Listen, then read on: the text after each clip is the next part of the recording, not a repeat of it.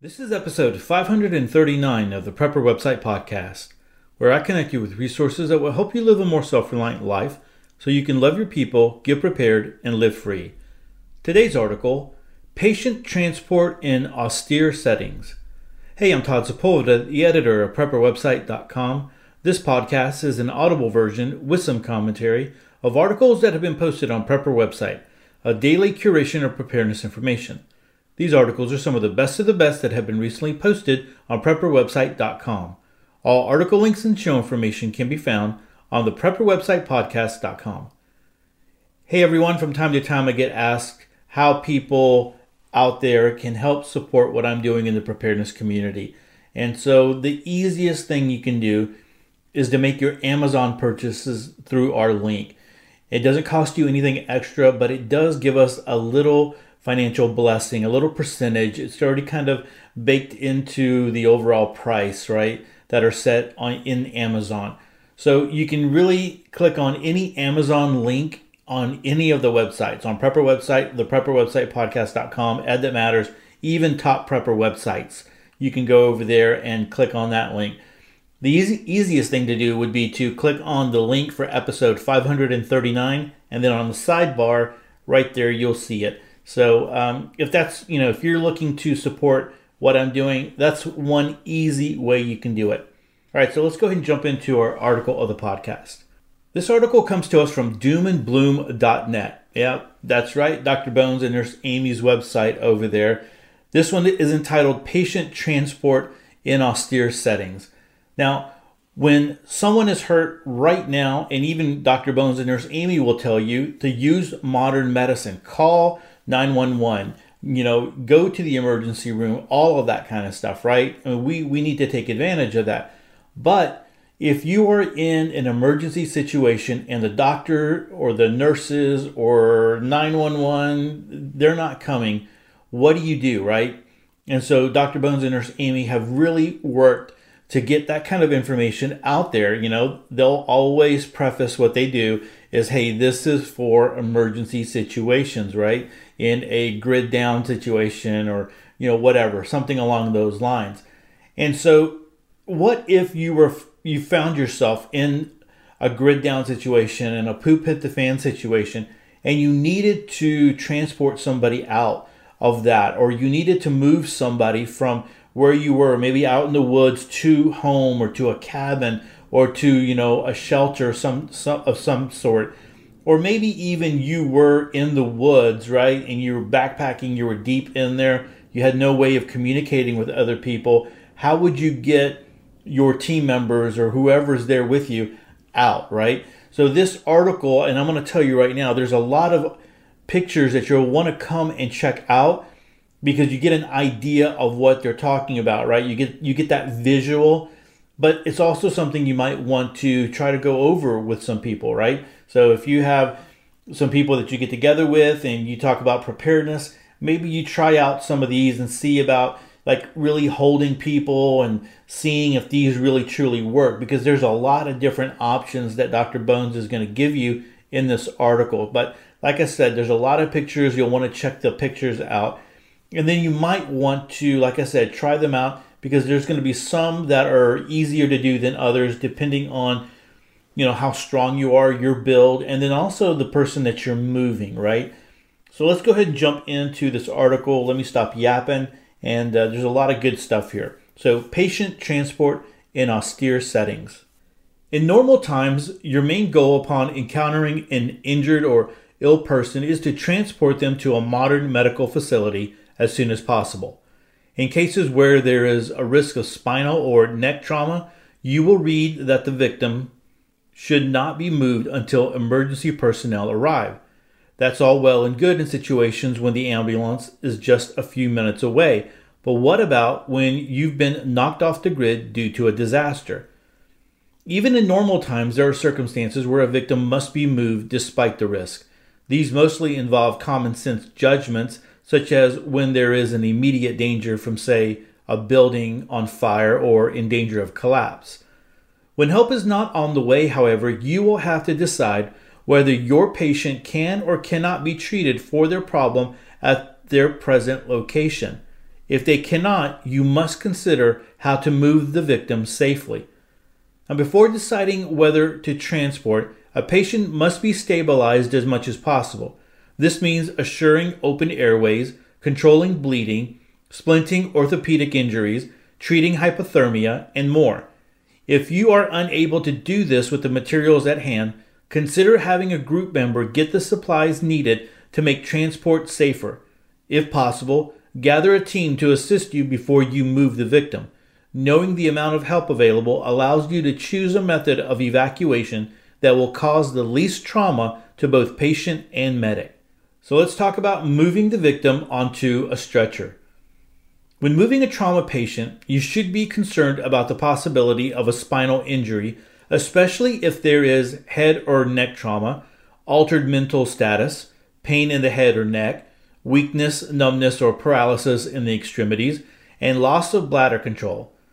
A person with a possible spinal injury should be log rolled onto a stretcher as a unit without bending their neck or back if at all possible.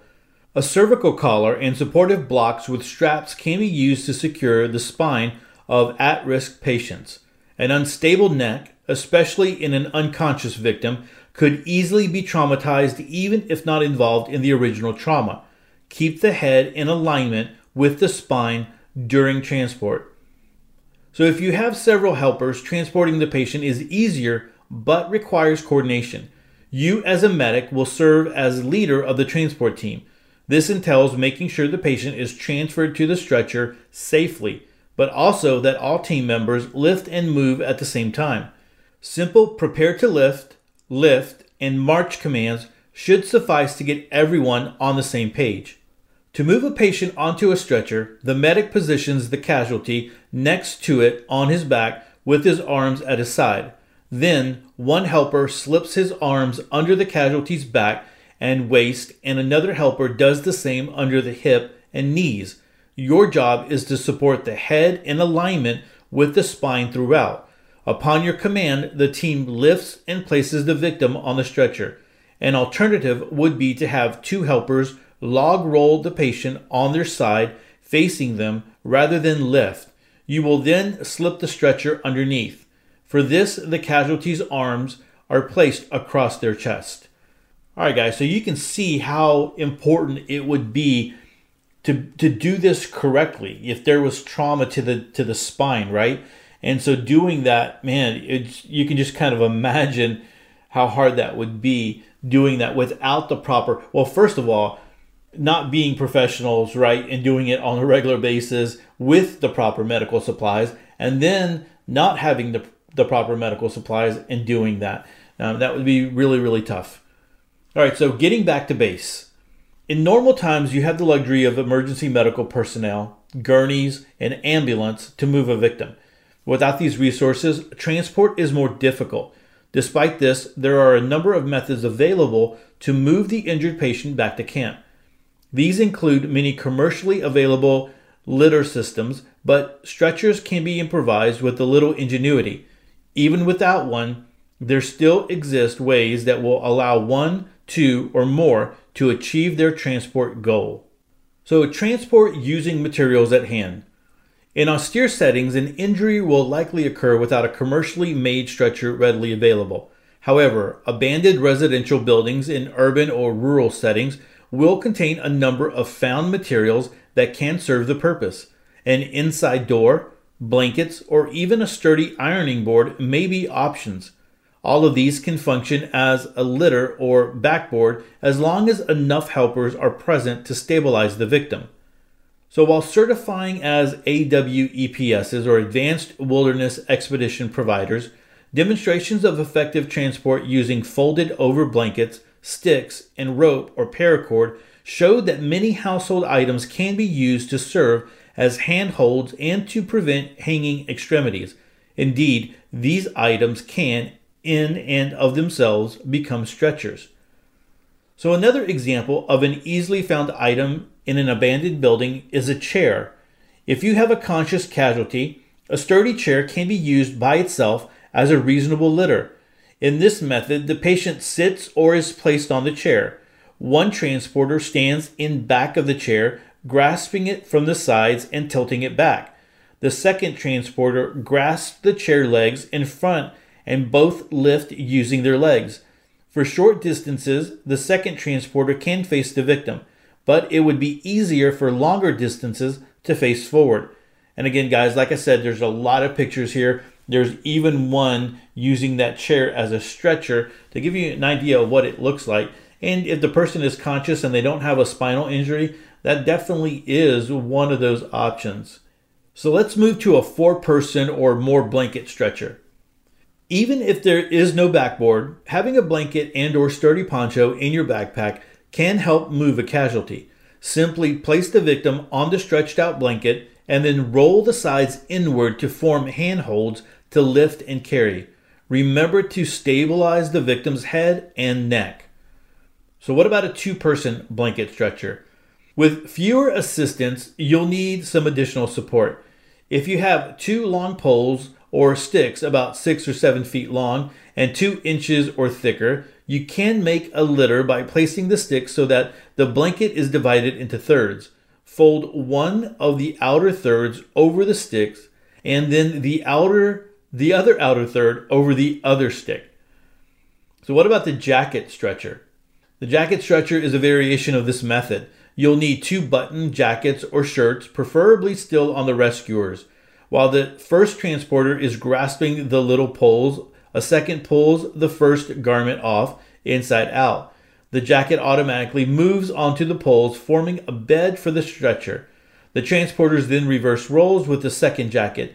It should be noted that this method should only be used if the weather is such that rescuers can tolerate the loss of the clothing items during transport. All right, so I really don't, I'll just be honest, I don't understand why someone has to, why you have to put it on the stretcher or on the poles as you're taking it off. So there's a picture of people doing this. I'm like, why can't you just take it off and kind of button it back up or whatever? I don't know. So there might be a reason why on that one. So what about if you're all by yourself, right? So the one person blanket pull. Sometimes you might find yourself alone with the victim and can't wait for help to move him. In this case, the blanket can be placed under the patient. Grasp the blanket at one end with both hands and position your forearms to cradle the head. Use your legs to pull instead of your back to avoid injury. Alternatively, you can drag the victim out by the shoulders of their shirt or jacket. Grasp the back of the clothing under the shoulders and use your legs to pull. If done correctly, your forearm should be cradling the head. What about transporting using no materials? There are circumstances where you might have absolutely nothing at your disposal to help evacuate a patient other than your own muscles. Here are methods to transport a patient without any equipment. A three-person team or more, with a number of assistants, you can form hammock that will make for easier lifting and transport. In this method, rescuers kneel on both sides of the victims. You'll reach under the victim to grasp the wrist of the person across from you. Upon command, rescuers will get on one knee and then stand. Sometimes you might have to get a patient onto a higher level than a stretcher on the ground, such as a gurney or an operating table. For this purpose, the three-person carry is useful to lift the victim for short distances. The transporter's on one knee, roll the patient to his side, facing them. He is then lifted onto their knees, and the team stands on command. The casualty is held on the transporter's chests, and they all start to evacuate using the same foot. All right, guys, again, you got to check out these pictures. So what about two persons? When it's you and one assistant, you have a number of options. All versions start with the transporter squatting on either side of the victim, using their legs to lift instead of their backs. You can make a four-handed seat with interlocked wrists if your casualty is conscious and can hold on to your shoulders. With all four wrists interlocked in a square, a wider, more stable seat is formed. If one of the rescuers needs a free hand, three wrists can form a triangular seat. Now, the two-handed seat is meant to provide a seat with a back for victims that might be less alert. Each rescuer interlocks one wrist to form this seat and uses the other arms to grasp his partner's far shoulder. This forms the back support. Another two-person lift is the crutch method. For the conscious victim, this carry allows the victim to walk using the rescuers as part of crutches. Each rescuer grabs a wrist and puts the crook of the arm on the back of their neck and over the shoulder, with the other arm around the victim's waist. The victim can then stand with assistance. If unconscious, the waistband or belt can be pulled to help lift the casualty, with their legs dragging behind as you move.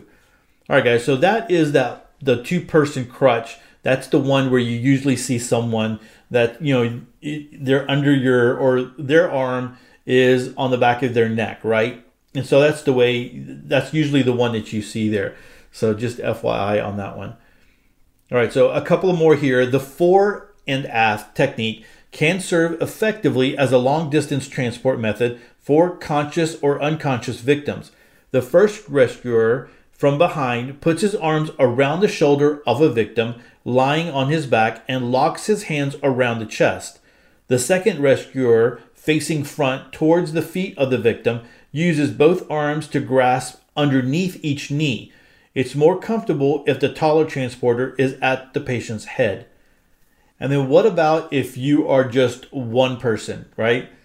So there are situations where it's just you. There's no equipment and you have to evacuate a patient.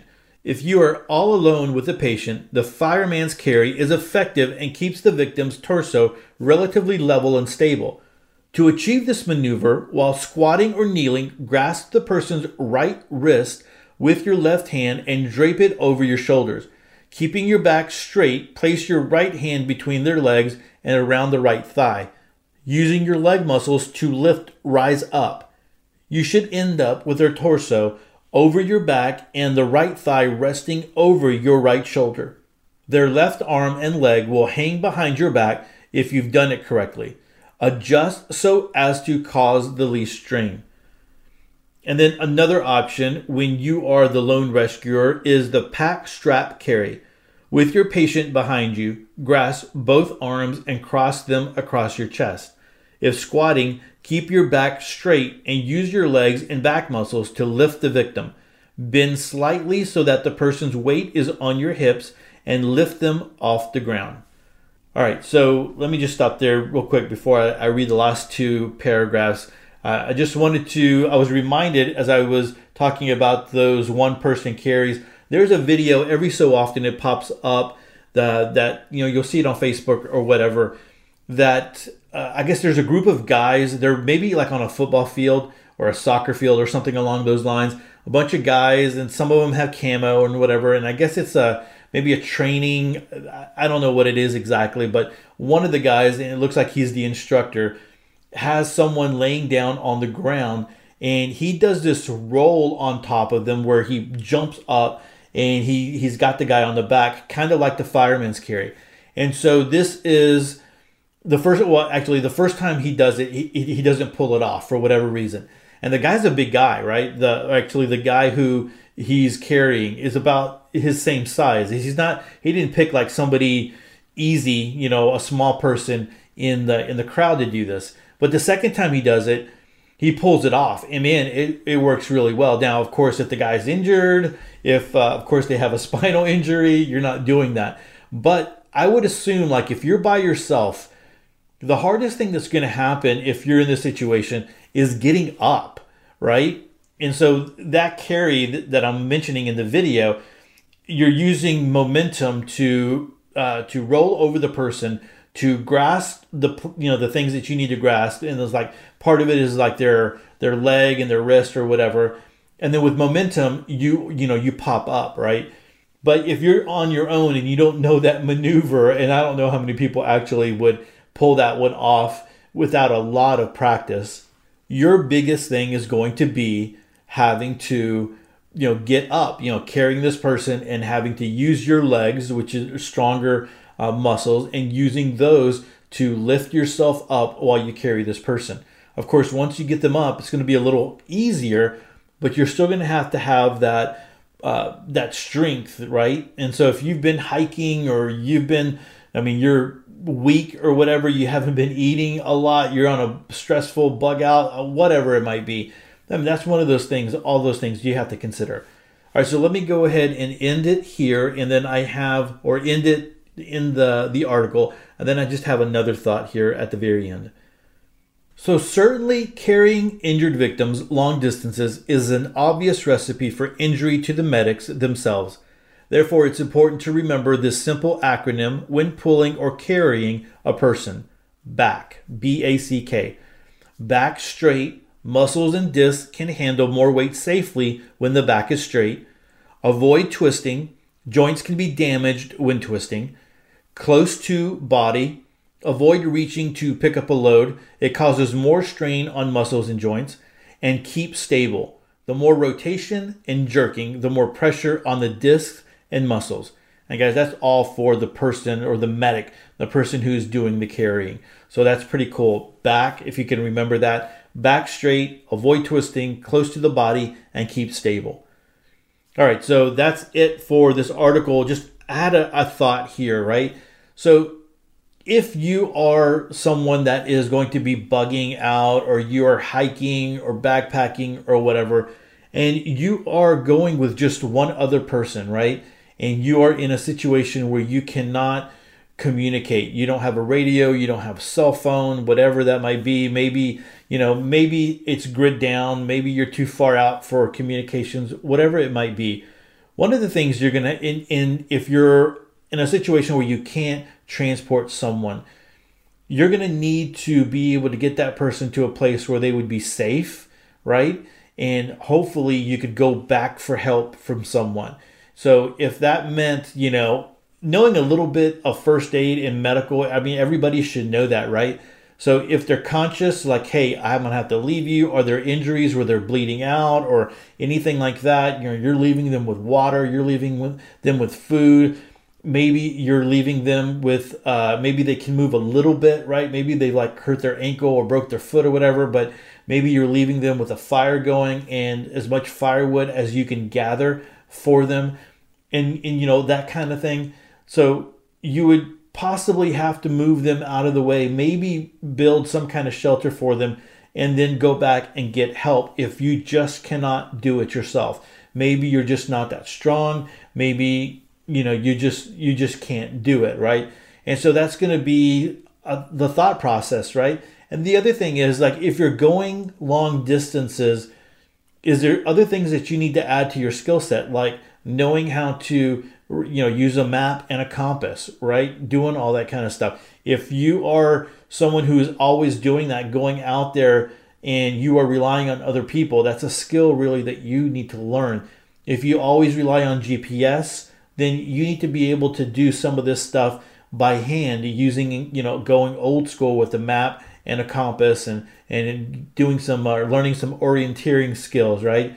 Man, that's just been so long ago there when talking about Boy Scouts, but, you know, bringing some of those skills into play and then being able to get back to people, remembering where you left this person and all that kind of stuff. So there could be a possibility when we're talking about this kind of situation where the person who is injured would have to stay there and you would have to go find help, right? And so it might be that you stay with them until they get stable, if that's a possibility. Who knows? But knowing some first aid, I mean, I guess what I'm trying to say is there's a lot of other skills, right, that go into it. And if you are planning a bug out, if you're someone that goes hiking, there's more than just having the right shoes, right, or the right backpack that you need to learn. And part of this is, I mean, part of even, you know, carrying people out and knowing some of these ways, that's part of it as well. Well, everyone, that's it for this article from doomandbloom.net. Remember, like always, I'm going to link to it in the show notes. I highly recommend you come check it out. Click on the link, come check it out, and come look at some of these pictures just to get a visual inside of your head. And that's it for episode 539. Hey, don't forget to subscribe to the show. Head on over to PrepperWebsitePodcast.com. That way you never miss another episode of Sweet Prepper Goodness. And take a moment to connect with me. I have a ton of ways to connect in the show notes, especially my email list. And with that, choose to live a more self-reliant life. Choose not to be so dependent on the government, grid, or the grind. Until tomorrow, stay prepped and aware. Peace.